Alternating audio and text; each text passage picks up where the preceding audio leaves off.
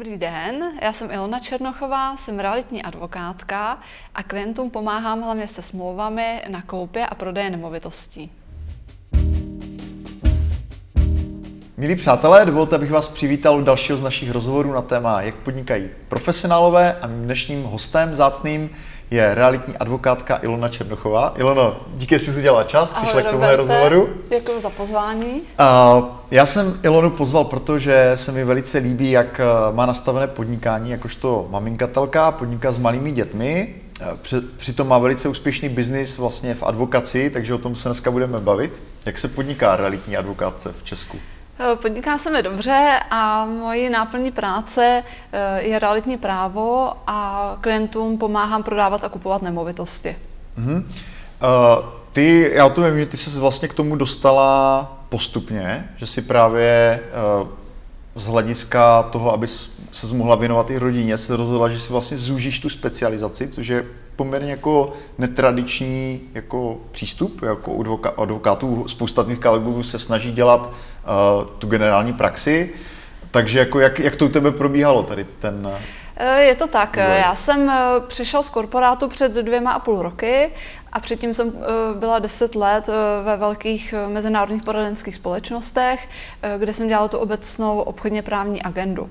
Ale když jsem se rozhodla podnikat, tak jsem se hnedka od začátku začala specializovat na nemovitosti, protože mi to vlastně hodně zjednodušuje tu práci a zároveň mi to umožňuje, abych tu svoji práci dělala co nejlépe, protože dělám úzké spektrum věcí a tím pádem se učím v podstatě každý den. A eh, ukázalo se to jako dobré rozhodnutí i třeba z, eh, z pohledu oslování nových klientů, marketingu a tak dále. Mhm.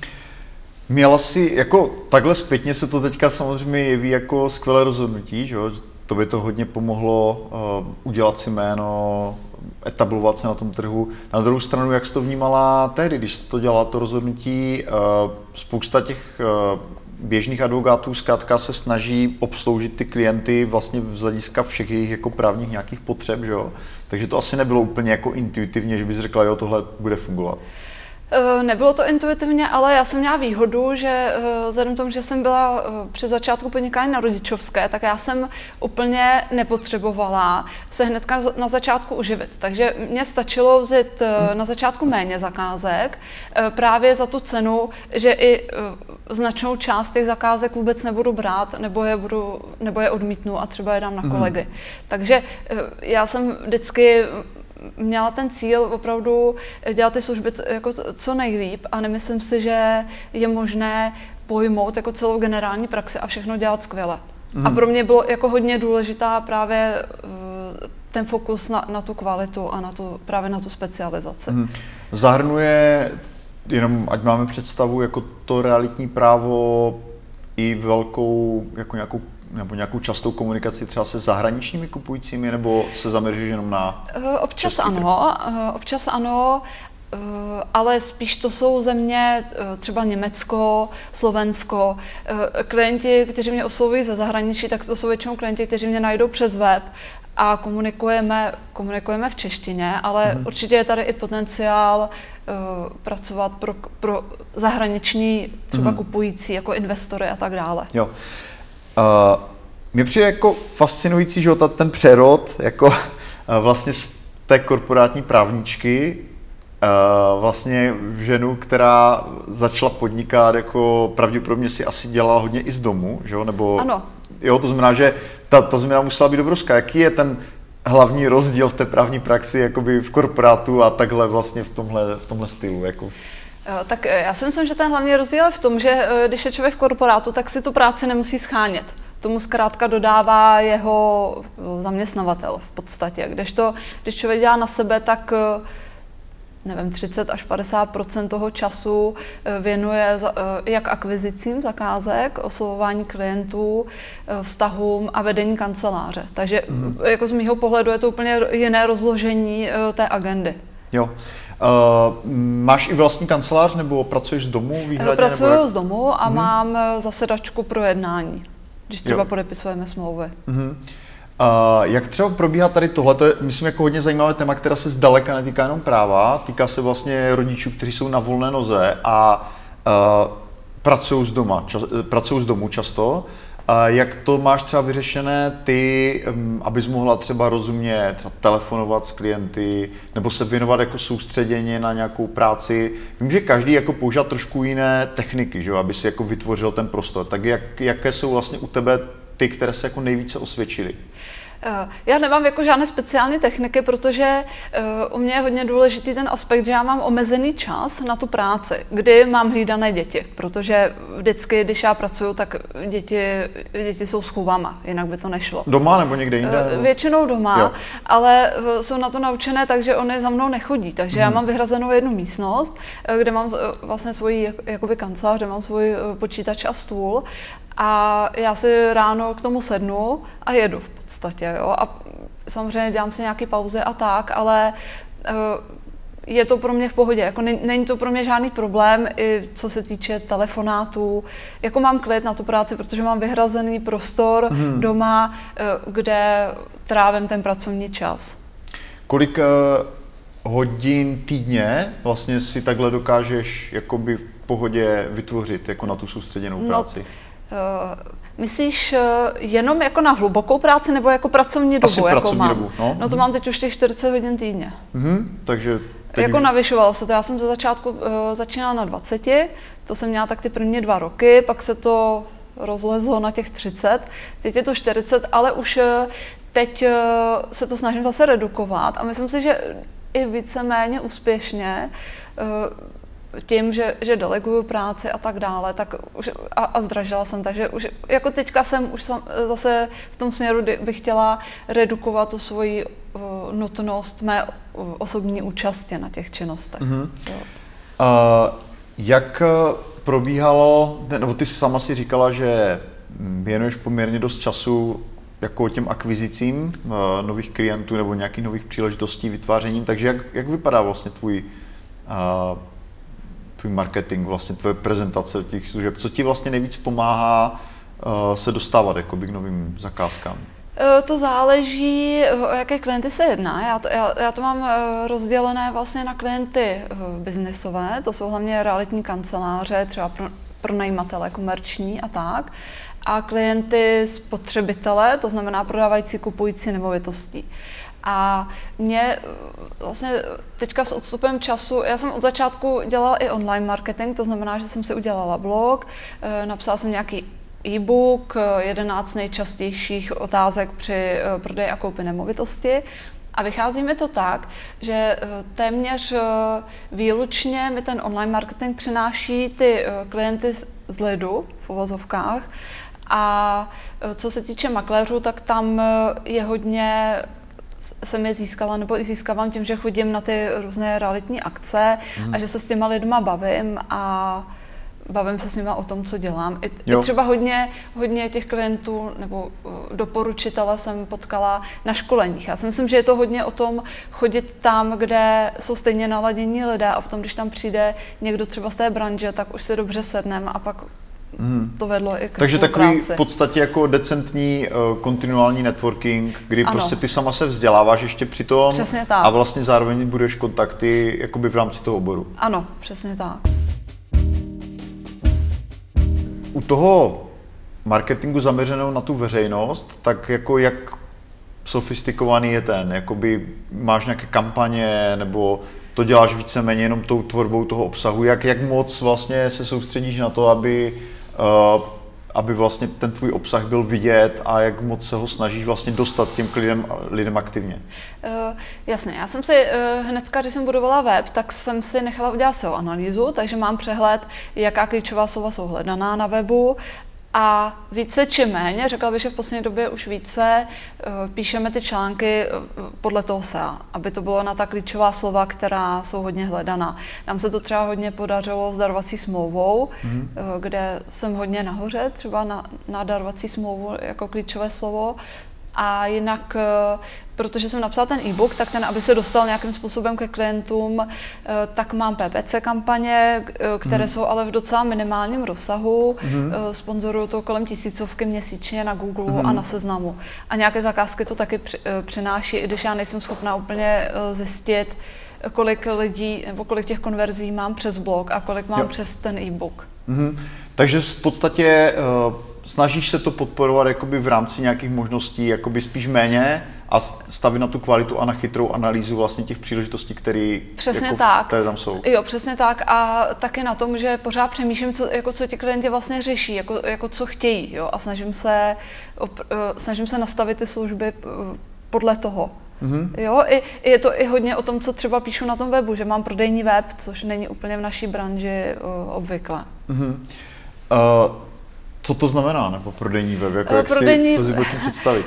Tak je to to, že tam mám, že ty klienty třeba potenciální klienty převedu přes článek na blogu, ale když se chtějí podívat na mé ceny, tak tam jsou hnedka balíčky služeb, které si, kde, kde přesně vidí, co pro ně udělám, za kolik peněz a můžou si to rovnou objednat. Jo? Mm-hmm. A dávám tam i třeba prostor pro nějaké neplacené dotazy, takže do nějakého rozsahu, dejme tomu 10-15 minut, i zodpovídám těm klientům ty dotazy bezplatně a často se z takového eh, klienta potom, nebo potenciálního klienta stane zakázka. Hmm, takže to probíhá, jako, že ti můžu napsat e-mail, nebo je tam kontaktní jo, formulář? Jo, jo, můžu, jo? jo, mám tam kontaktní formulář a vyzývám i k komentářům pod těmi blokovými články.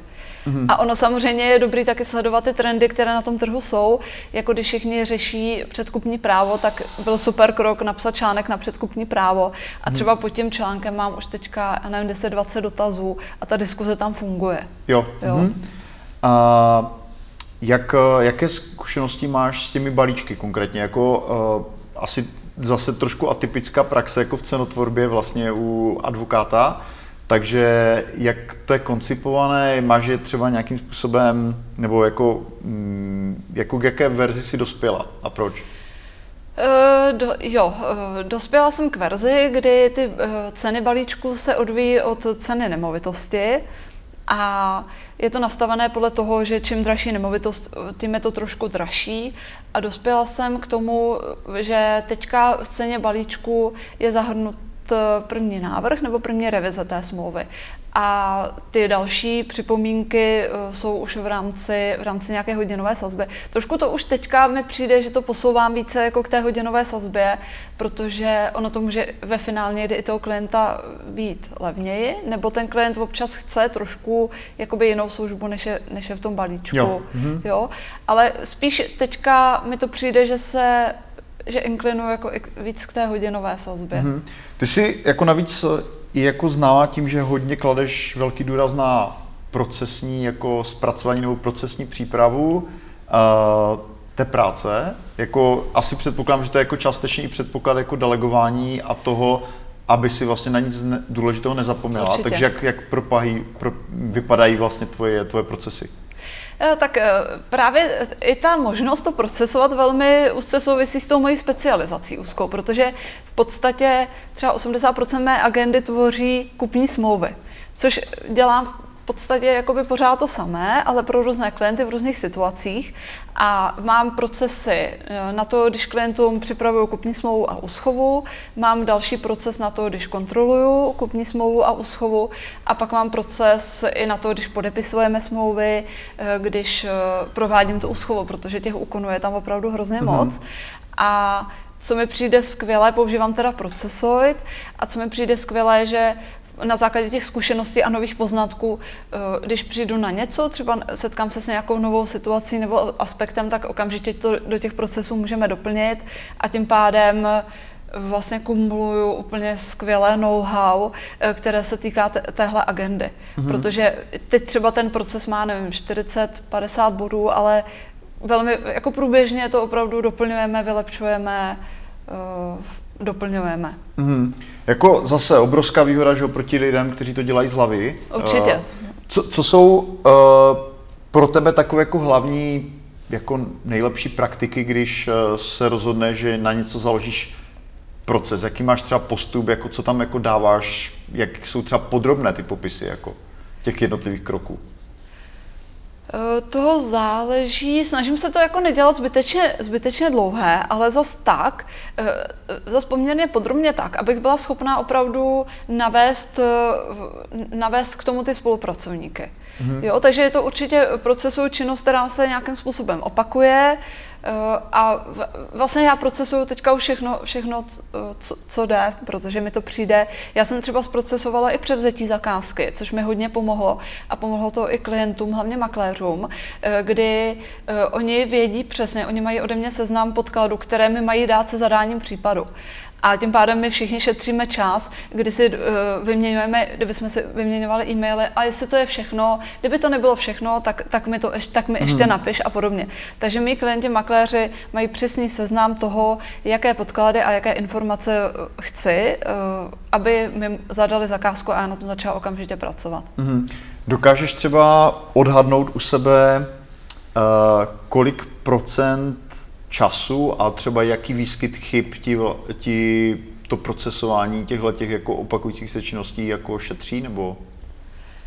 Mm, to asi, to, to asi úplně nedokážu. Jako procento chyb určitě bych řekla, že třeba, kdyby člověk ten proces neměl, tak to udělá, dejme tomu, třeba na 70-80%. Možná, hmm. když ten proces má, tak eh, tam jsou, hmm. jako, jako když čtu potom to smlouvu podle toho procesu, tak zpravidla alespoň v jednom bodu mě to uh, připomene něco, jako co bych tam normálně, co bych se neuvědomila. Hmm, tak to je dost velký rozdíl. No, 70, je. 80% nebo 100. Hmm. A, a časově, řekněme? Eh, časově, eh, jako už to úplně nemůžu, ne, ne, nevím, jako s čím to mám porovnávat. Jo. Ne, nevím, kolik to třeba zabere času kolegům, kteří jako dělají obecnou agendu a a, a mě, když dělám pořád ty kupní smlouvy, ale mě to šetří čas uh, z důvodu, že já to můžu delegovat. Mm-hmm. Jo, takže já převezmu zakázku, často to deleguju a potom to kontroluju a to mi určitě šetří, myslím si, půlku času, možná i víc, mm-hmm. který ho na tom strávím. Když uh, se ještě tady v závěru tohohle rozhovoru uh, dostaneme k tomu tvému jakoby odbornému tématu, tak co jsou teda věci, které Češi dělají nejčastěji špatně vlastně při nákupu nemovitostí nebo při prodeji, řekněme? Eh, no já si myslím, eh, ono větší riziko v podstatě pro ty kupující, protože eh, když někdo kupuje nemovitost, tak by měl vědět, jestli je v pořádku právně, hlavně samozřejmě i fakticky. A co klienti podle mě nejvíc podceňují, eh, tak je, že oni za mnou přijdou až okamžiku, když mají podepsanou rezervační smlouvu. A ta rezervační smlouva je už eh, velmi je už závazná v podstatě právně, je to, má i často povahu smlouvy o smlouvě budoucí kupní. A ta rezervační smlouva by měla, už, už by tam měly být sjednány ty základní parametry, eh, jak ten prodej eh, a koupě nemovitosti proběhne. To znamená hlavně, jak bude vypořádána kupní cena. Že? To je i riziko, které já vnímám u těch úplných lajků, jako tam můžou přijít obě strany o peníze. Takže to je určitě to základní.